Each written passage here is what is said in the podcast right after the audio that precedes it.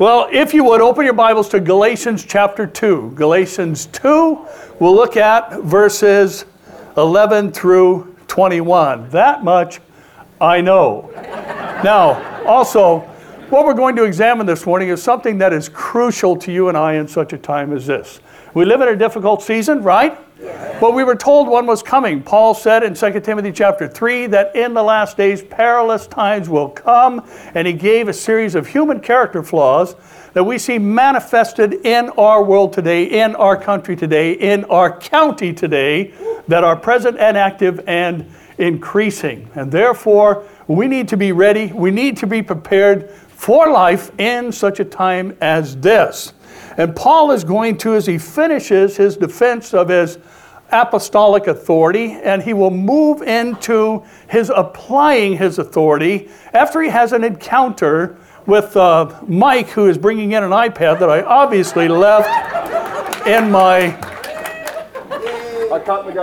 briefcase. Goodness sakes. See, this election has affected me too, so. But as we are continuing our journey through Galatians, as I said, our text and topic today is one that we need to hear. It's something that's been exclusive to the Christian experience throughout the whole of church history, but I think it's even more important today as we are at the end of church history. Jesus is coming for us soon, and we're going to be out of here in a moment and a twinkling of an eye. Now, listen this morning as we are in the final home stretch and the Lord is uh, coming to get us, as I said, we need to remember something that was written about the days in which we now live and beyond. In Matthew 24 9 to 14, Jesus said, Then they will deliver you up to tribulation and kill you. Anybody got the warm fuzzies from that? now, remember, Peter, uh, James, and John and Andrew asked Jesus a series of questions about the last days and the signs of his coming. And this is part of the answer known as the Olivet Discourse. Then they will deliver you up to tribulation and kill you, and you will be hated by all nations for my name's sake. And then, listen close, many will be offended, will betray one another, and will hate one another. Then many false prophets will rise up and deceive many, and because lawlessness will abound, is that advancing today? The love of many will grow cold, is that advancing today? But he who endures to the end shall be saved. Now, enduring is part of the gospel message. And when Christ saves us, he saves us permanently and for real. Amen? Amen? And this gospel of the kingdom will be preached in all the world as a witness to all the nations. I believe that's the angelic preacher in Revelation. And then the end will come. Now, what Jesus speaks of in the Olivet Discourse is related to the Great Tribulation. The church will not go through the Great Tribulation. We do not have an appointment with God's wrath, and the whole seven years is indeed God's wrath. And therefore, as He pours out His wrath on the whole world, we will not be present for that. But we also need to note that being hated for His name's sake is not something exclusive to those who love Jesus during the tribulation. Jesus said in Matthew 10 21 to 22 that brother will deliver up brother to death, and a father to his child, and children will rise up against parents and cause them to be put to death. And you will be hated by all for my name's sake. But here it is again he who what? Endures to the end will be saved. Now it's interesting that Paul said the time will come when they will not endure or put up with sound doctrine. Are we in that time as well? Now, Matthew 24 relates exclusively to the days directly prior to the tribulation and during the tribulation. But what Jesus said to his disciples as he sent them out as sheep among wolves in Matthew 10 tells us that the church age is also going to have this particular experience. Have there been martyrs throughout the years? Yeah. Some have said that there's been over 100 million Christians martyred throughout the centuries, and the bloodiest century of all was the one we just completed. More Christians were killed in the 20th century than all the previous centuries combined just because they loved Jesus.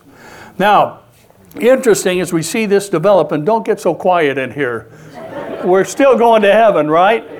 Now, we want to go in the group plan. Amen. Uh, we don't want to go in the individual plan, even though God has many who go to him through the means of death, even yet today, and some through martyrdom. Now, there's an interesting article in Scientific America related to children turning against their parents and brothers and sisters and siblings and all the other things that he named that are a cause of hatred for his name's sake on those who do love his name. Scientific America had an article that was said, Children, change your mind, change the mind of your parents about climate change. In other words, children, take control of the household and teach your parents what they're too stupid to know. Now, apparently, nobody's smarter than a fifth grader in the eyes of Scientific America. Now, kids have been encouraged in our day to report their parents who own guns. If your parent owns a gun, notify someone at school. Or if your parents violate COVID restrictions, or if your parents fail to recycle, you need to let someone in authority know. Now, the truth is that what is going to happen during the tribulation is going to be normalized before the tribulation and reach its ultimate fulfillment during the tribulation. Now, I have to say, it is well underway. And I think we need to recognize that President Trump is deemed as a racist by the left, and evangelical Christians are viewed as his main support base. So, if we are supporting a racist, we are therefore racist. racist. Is that true? No. Of course not. Now, some of you may have seen floating around on the internet the Trump Accountability Project. Now, this is the tolerance crowd that has assembled the Trump Ability, uh, uh, Accountability Project. And the Accountability Project basically says this we need to hold accountable people who put Trump in office. We need to hold them accountable who work for him. We need to hold accountable those who financially supported him. Who's the main body that supports Trump? The church. So they're saying we need to hold the church accountable as well as people in political office who supported the president and stood by him. We need to hold them accountable. It sounds to me like the tolerance crowd is not very tolerant. Now, hatred towards Christians is nothing new, but it is clearly prophesied to escalate in the last days. Therefore, we need to be ready for what's coming. Now, in Hebrews 10 23 to 25, we're reminded to hold fast the confession of our hope. How? Without wavering. For he who promised is faithful. And let us consider one another in order to stir up love and good works, not forsaking the assembling of ourselves together, as is the manner of some, but exhorting one another, and so much the more as you see the day approaching. That's the day of the Lord, that's the tribulation, the 70th week of Daniel. That is what is on the horizon for our world today. Now, my desire for our time today is to do just that, to stir up your love for the Lord.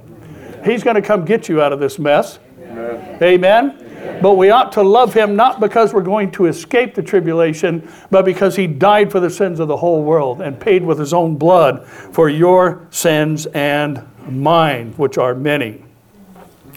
Amen. Ours are many, not just, I mean, mine are many, there's no question about that. But listen, let me remind you of something. We don't have to earn His love. We don't have to merit His love. He died for us when we were all messed up.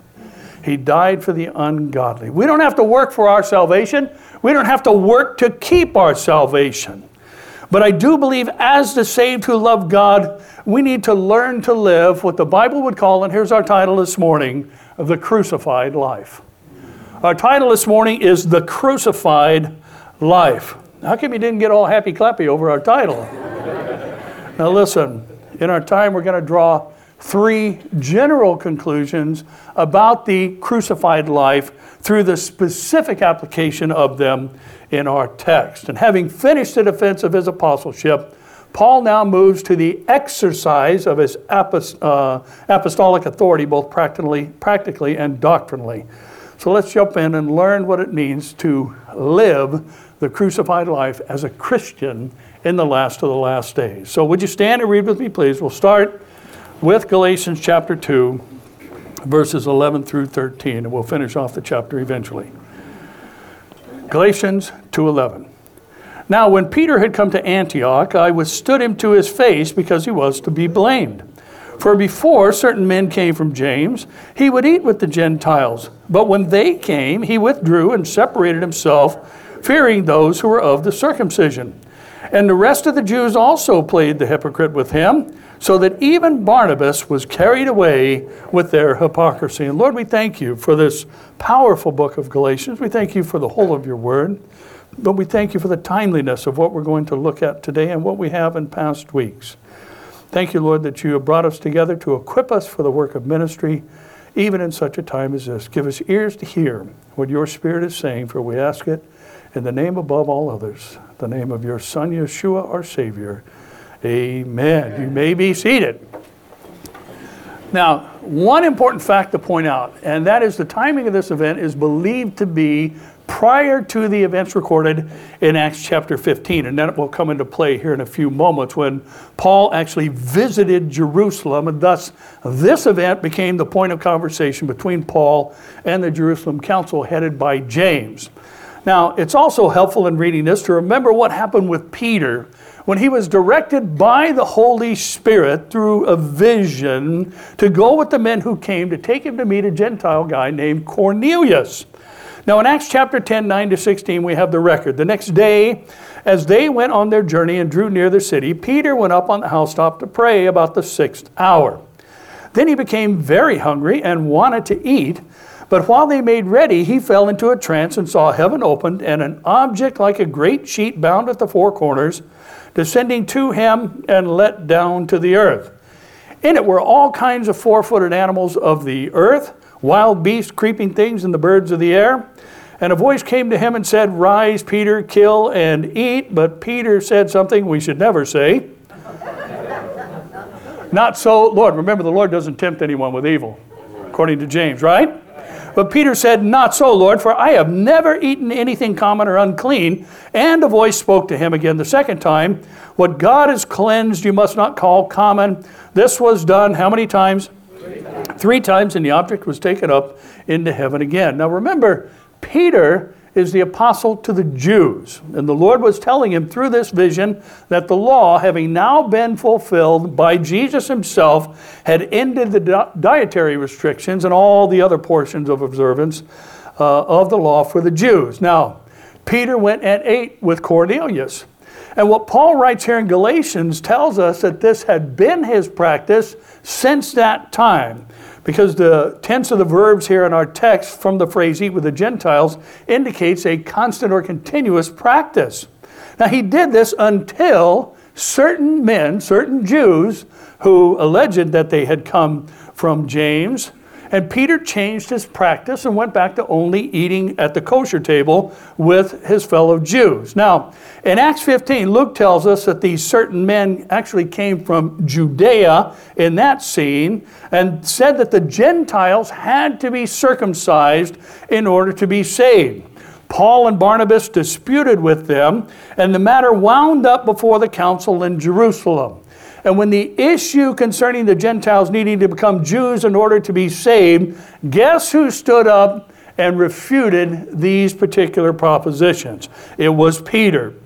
In Acts 15, 7 through 11, and when there had been much dispute, Peter rose up and said to them, Men and brethren, you know that a good while ago God chose among us that by my mouth the Gentiles should hear the word of the gospel and believe. So, God, who knows the heart, acknowledged them by giving them the Holy Spirit, just as He did to us, and made no distinction between us and them, purifying their hearts by what? Faith. Now, therefore, why do you test God by putting a yoke on the neck of the disciples, which neither our fathers nor we were able to bear? But we believe that through the grace of the Lord Jesus Christ we shall be saved in the same manner as they. By grace through faith, it is the gift of God. It is not of works, lest anyone should boast about being worthy to be saved, is what's implied there in Ephesians 2 8 through 10.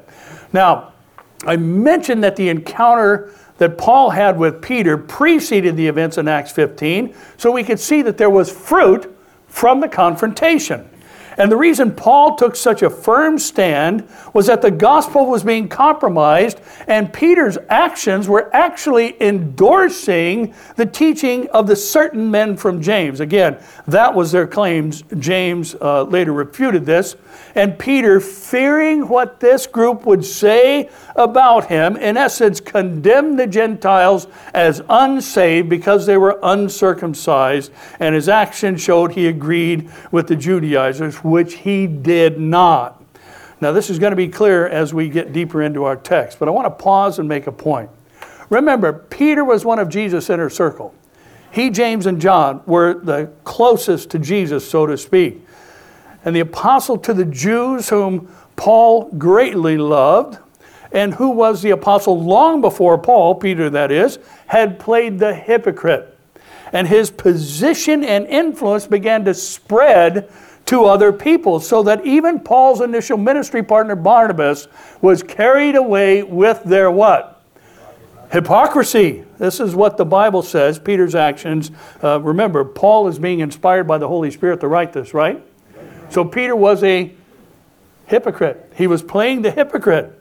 And in Greek culture, a hypocrite was a word used to describe the acting of a person on a stage. Spiritually speaking, it means to profess one thing and do another, or even to do the opposite. Now, here's how this applies practically to you and I in living a crucified life. Do you want to know how to live a crucified life? Yes. I heard all. Where are you guys at? Are you guys? You want to live a crucified life? Yes. yes, I know you do. Listen this morning. The crucified life is doing the right thing even when it's a hard thing. The crucified life is doing the right thing even when it's a hard thing. Now listen, Paul had great confidence in his knowledge of the Word. Remember, as a Pharisee, he had to have the Pentateuch memorized, and anytime he encountered a rabbi, he had to quote a passage on demand to that rabbi. Paul knew the Word. Now, this is very sadly today being put into practice by many. In other words, they are departing from what they believe and what the Bible says because of fear of other people. Now, let me give you an example today. And this, I think, is just the most prominent, so it's the reason that I chose this as an example. How many times have we heard of a Christian changing their position on homosexuality being a sin because someone they love or care for has come out as gay or lesbian? It happens all the time. Is it a hard thing to tell your child that you're committing an abomination against God by your sexual activity? Is that a hard thing? So do we skip it? No. no. We stand fast on the Word of God. We don't adapt to what's being said and taught uh, by the church and through the gospel to accommodate somebody else's misunderstanding or misinterpretation of Scripture. Of course, that's going to be a hard thing. It's a hard thing to emotionally accept that someone you love is lost and perishing, especially if they claim to believe in Christ as Savior and Lord.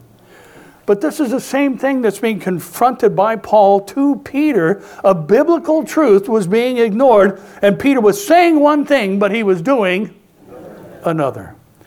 Now, in Luke 22 66 to 71, we're told as soon as it was day, the elders of the people, both chief priests and scribes, came together and led him, Jesus, into their council, saying, If you are the Christ, tell us. But he said to them, If I tell you, you will by no means believe. And if I ask, if I also ask you, you will by no means answer me or let me go. Hereafter the Son of Man will sit on the right hand of the power of God. Then they all said to him, Are you then the Son of God? And he said, Isn't it funny that so many claim today Jesus never claimed to be God?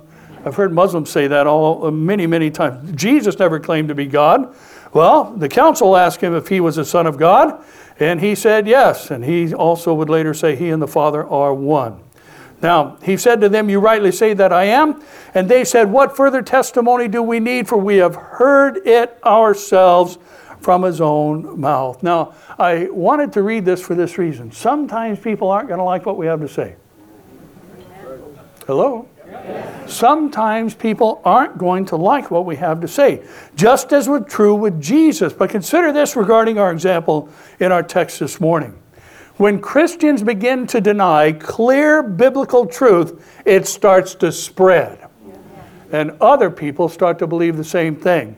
Now, listen, we have a lot of people today in the Democratic Party who have studied and done research and follow after the teachings of Saul Alinsky, and particularly a book called The Rules for Radical. And one of his rules is that if you tell a lie often enough, it will soon be believed as truth. And listen, that's true for both sides of the coin. If you get inside the church and you lie about what the Bible says or what the Bible actually means, some people are going to start to believe it and practice it. Case in point, someone as strong in the faith, the son of encouragement like Barnabas, got carried away because Peter, who was tight with Jesus, Peter, who was one of the first apostles, was doing something that was contrary to Scripture, so others started doing it too. Now, I have to say one more thing before we move on, remembering the crucified life is doing and saying the right thing, even though it's a hard thing. Somebody say, Amen. Now, listen. Peter denied the Lord three times out of fear on the night that Jesus was betrayed and about to be wrongly accused, mocked, trialed, and executed. And here's Peter, filled with the Holy Spirit of God, having preached the first gospel sermon of the church age, in which God added 3,000 souls to his church, and he falls right back into the sin of fear because of the presence of other people. Here's the point he's confronted and he repents. And in Acts 15, he stands up and says, Wait a minute, Judaizers, what you're saying is not true. Peter messed up as the apostle to the Jews, but God still used him because he repented. I'm sorry, do I need to say that again?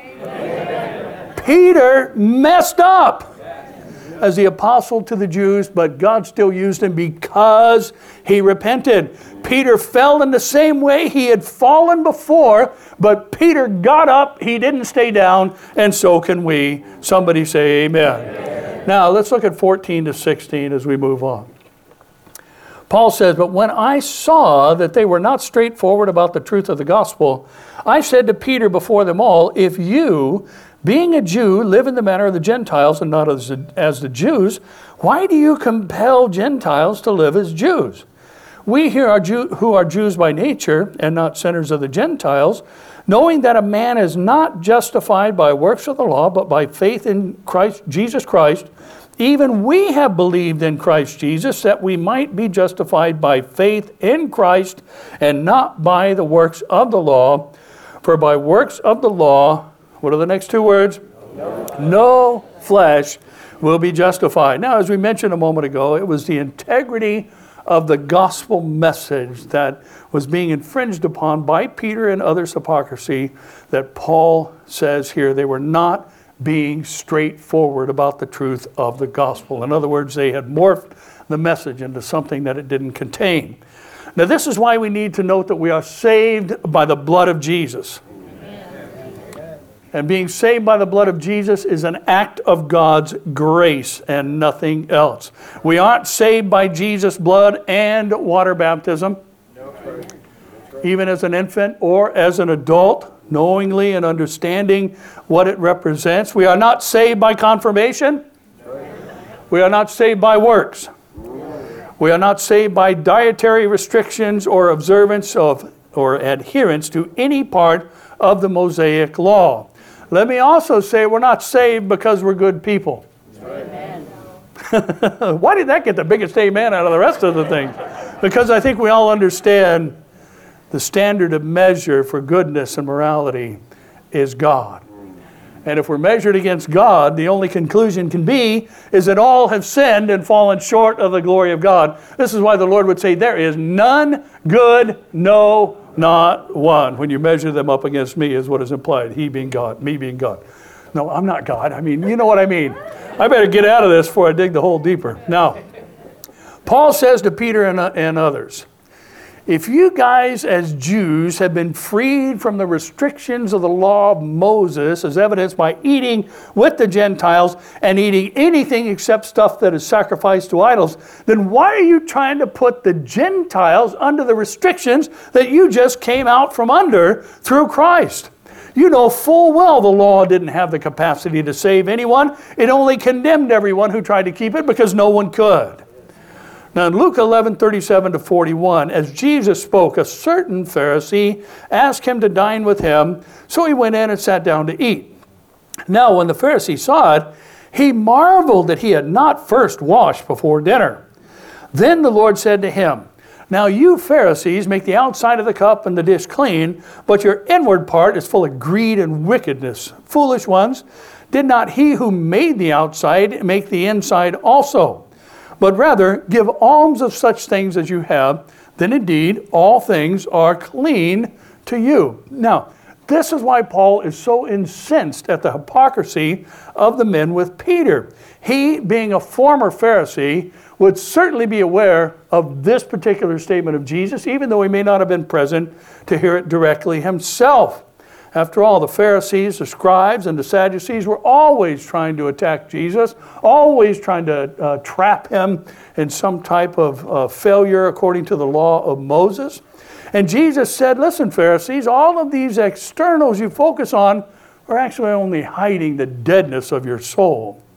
He has much more to say in the following uh, verses in Matthew 11, but he illustrates the point of God's cleansing of the inner man through the giving of alms. That didn't make them clean, but it was evidence that as they began to care for other people, God had done a work on the inside of them. Now, in his argument, Paul incorporates a legal term concerning God's gracious offer of salvation that is exclusively by faith alone and through the blood of Jesus alone.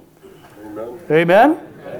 He mentions the legal phrase or term justification. The term actually means to be rendered innocent.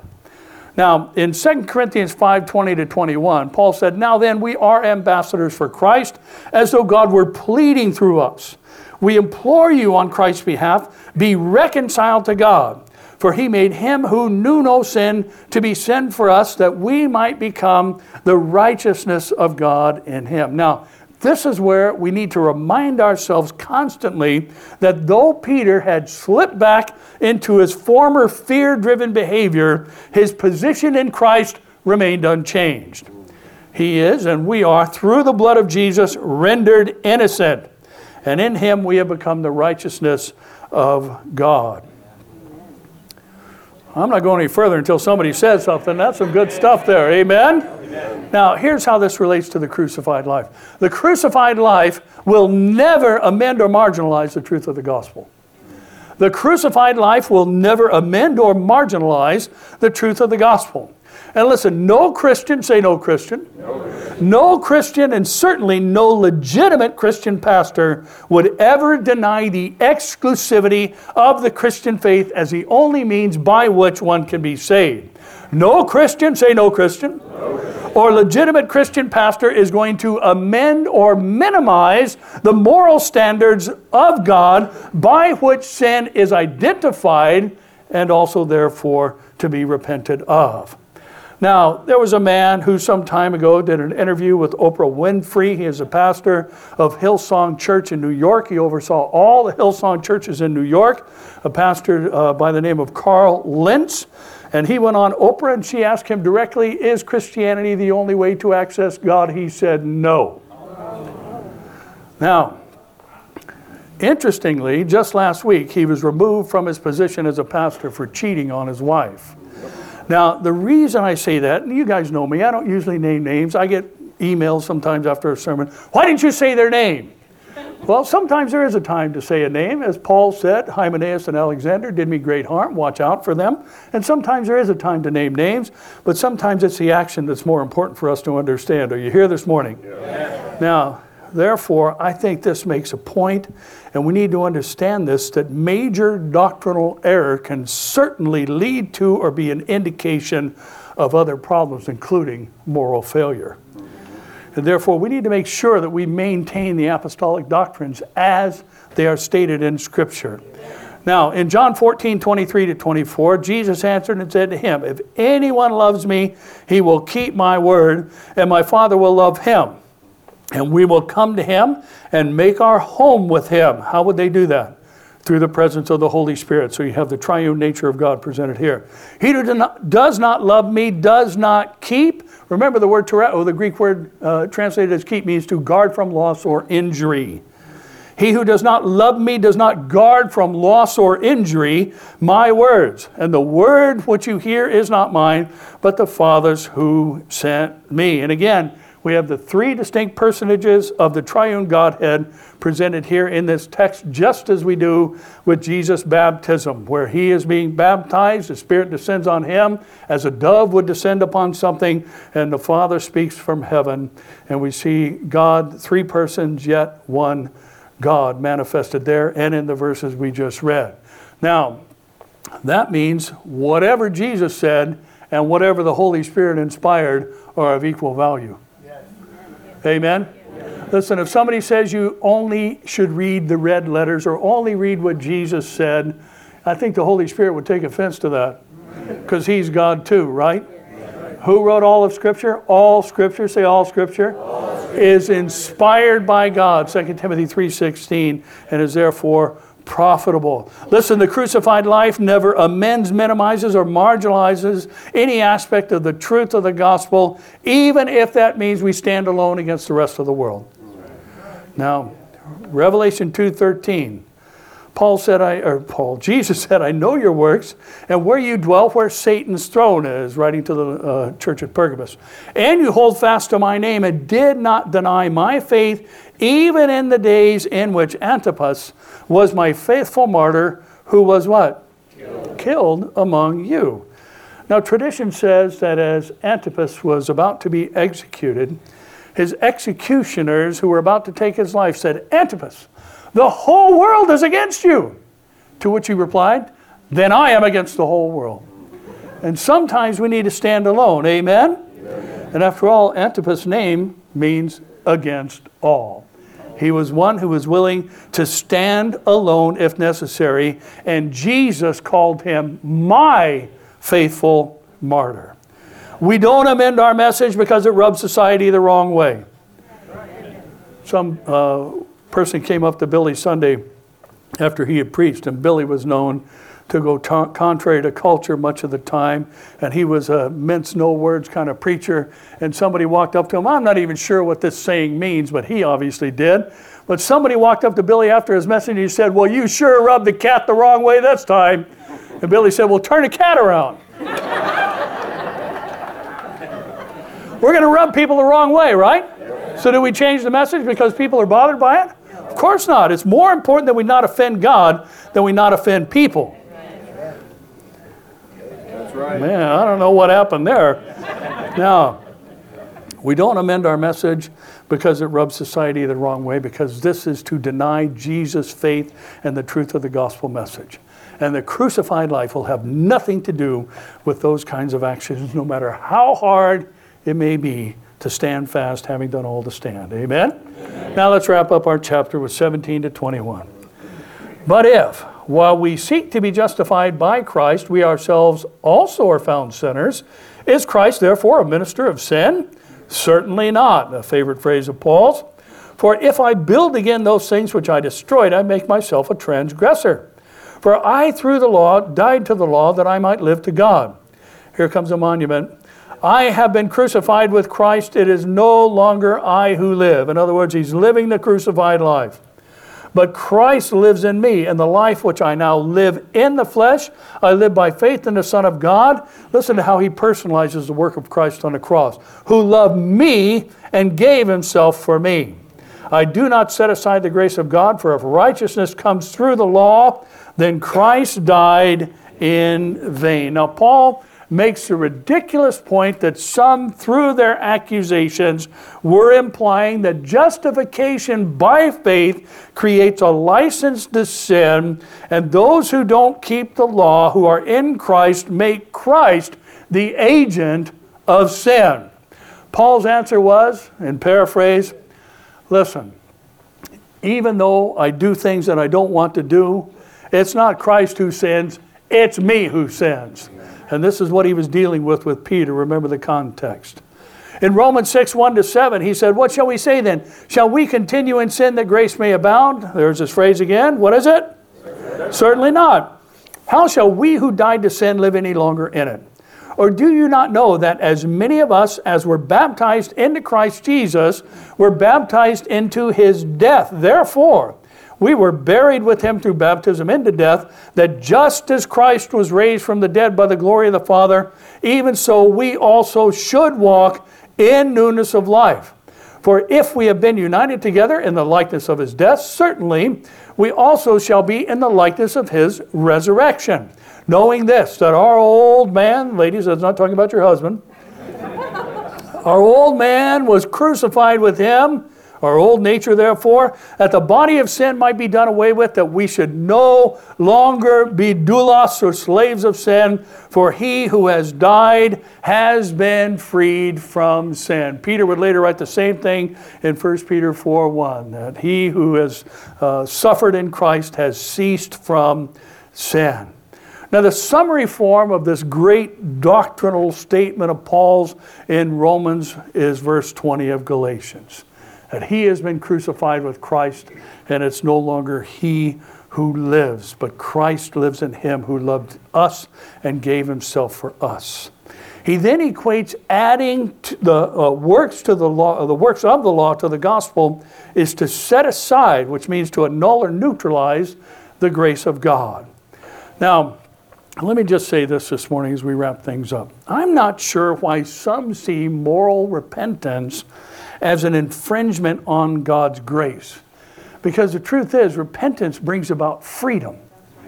Listen, I'm glad I'm not a drunk anymore. So is my family. So should you be. You definitely have a different pastor if I was. Listen, I'm thankful for repentance. And I didn't repent because, oh, you better. No, I repented because God changed me.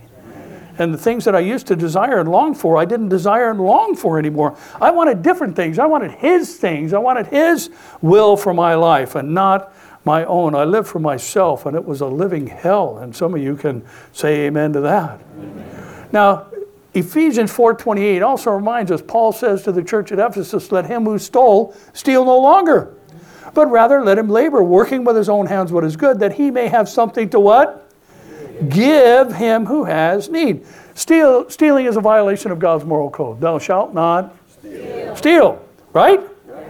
And Paul here clearly states that there is a transformation that comes with being saved by grace through faith. And his example is stealing from others and then learning to give to others. And that's how he makes his point. There's a story that floated around of early in the 19th century, a group of British young men who had graduated from seminary and they had a burden for the uh, headhunters, if you will, of the New Hebrides. And therefore, these young men boarded a ship to go preach to these headhunters, these uh, people who were notorious for obviously head shrinking and the other things that go along with some of these tribal cultures. And the captain of the ship heard where these men were going and what they wanted to do. The captain found this group of young men and basically accosted them and said, Listen, you're going to die out there. And one of the men immediately replied, We died before we ever left home. They were living the crucified life. Now, this brings us to our last consideration of the crucified life. Listen this morning. You ready? Yeah. The crucified life is living like your eternal destiny is safe and secure. The crucified life is living like your eternal destiny is safe and secure. Can we be separated from the love of God? Can anyone snatch us from the Father's hand? Therefore, is our eternal state secure in Christ Jesus? Yes, it is. And like the young missionary boys, or should we become like Antipas, the Lord's faithful martyr, we could say, You can't kill me. I'm already dead in Christ and alive again through Him. The second death has no power over me, so the first death, first death is of no consequence to me. Now, listen, I've told you before, I'll say it again this morning and probably will in the future. I have no fear of death.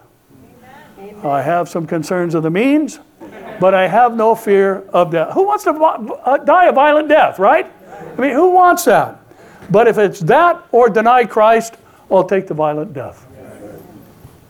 That was a weak amen, but I'll take it.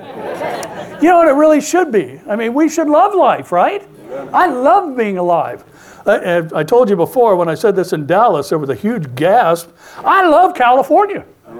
I love living here in the United States. I love the beauty and all the splendor and the blessings we've received from God. But listen, I'll take heaven over any of this any time. Amen? Now, Matthew 10, again, Jesus addressing those uh, who were close to him as well as the uh, listeners who doubted him. Whatever I tell you in the dark, speak in the light, and what you hear in the ear, preach on the housetops. And do not fear those who kill the body but cannot kill the soul, but rather fear him who is able both to destroy or destroy both body and soul. Where?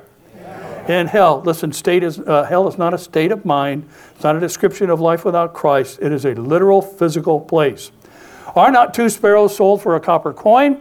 And not one of them falls to the ground apart from your Father's will. But the very hairs of your head are all numbered. Do not what? Fear. Fear, therefore, you are more valued than many sparrows. Do you believe that today? Yes. God values our life. He values us. Uh, precious in the eyes of the Lord is the death of his saints. But sometimes God allows his precious saints to die and calls them his faithful martyrs. Now, this isn't an indication of the election results, by the way, though it could get there. I mean, the persecution of the church in America is on the rise. Amen? Now, I want to close today with something Terry sent me yesterday from a book called The Prayers of Peter Marshall. And I think this is interesting because she sent this to me right as I was in this portion of the message. She had no clue what today's message is all about. She didn't know what we were going to be talking about today. And therefore, since she sent this to me, I feel pretty comfortable saying, I think the Lord wants us to hear this. So I'm going to ask you to do something this morning. I'm just going to ask you to close your eyes and listen to this prayer of Peter Marshall. Our Father, with so much bitterness in the world, this poor, bleeding world, stumbling from blunder to blunder, hollow with graves, hard with hate, may we who own the name of Christ shed abroad thy love. We pray for a broader vision of the needs of all mankind and a deeper compassion to fill those needs, for a planting of seeds of concern for all humanity in our hearts, for a tapping of the wells of generosity. Help us to live together as a people who have been forgiven a great debt. Help us to be gentle walking softly with one another. Help us to be understanding, lest we add to the world's sorrow or cause to flow one needless tear. Help us to stand for what is right, not because it may yield dividends later, but because it is right now. Help us to be as anxious that the rights of others shall be recognized as we are that our own be established. Help us to be as eager to forgive others as we are to seek forgiveness. Help us to know no barriers of creed or race, that our love may be like thine, a love that sees all men as thy children and our brothers. God, help us all to be ministers of mercy and ambassadors of kindness for Jesus' sake. Amen. This is the prayer of a crucified life. Dr. Peter Marshall was a chaplain to the Senate of the United States. And this is how he would pray over our legal representatives in Washington, D.C. We would do well to have a prayer life like this. We would do well to pray and live and believe according to the crucified life, especially in times such as these. We're seeing many changes in our world today. And someone posted this morning a quote from John Calvin that said, When a nation is in error, God punishes them with wicked rulers. And listen, the principle is true, and it certainly was true for Israel. But our nation very possibly got the man they voted for. And there are many things that are going to happen in these coming days, and therefore we need to be living the crucified life now more than ever. And make sure we never forget that someday, faster than that, we're going to be home and forever be with the Lord. That keeps everything in perspective. Amen.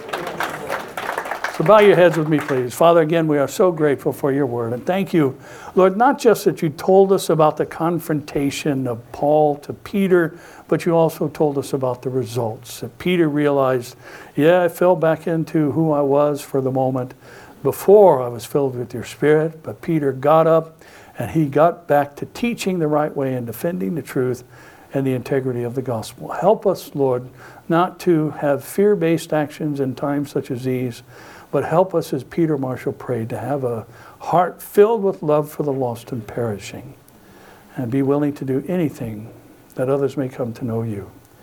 We thank you for our time together this morning in your matchless word. We give you all praise and glory. And Lord, we do pray for our nation. We pray, God, for uh, these election results, Lord, as we sadly we have a media that cannot be trusted and uh, lies without conscience and tries to promote and dictate policy and the presidency and everything else. So, Lord, as we prayed on our night of prayer last Sunday night, we pray for fairness. We pray that uh, all cheating be exposed, if there is any, and there sure seems to be some. But Lord, we pray that the outcome of this election is the real outcome, the true outcome. And therefore, Lord, if it goes in a way that we don't desire, we pray that we would accept uh, that American voters have voted for really their own demise in a lot of ways. And Lord, help us to reach out and tell them about the love of Jesus that they might be saved. So we thank you for our time again this morning. Help us to live the crucified life. And we ask these things in Jesus' name. And all God's people said together, Amen. Amen.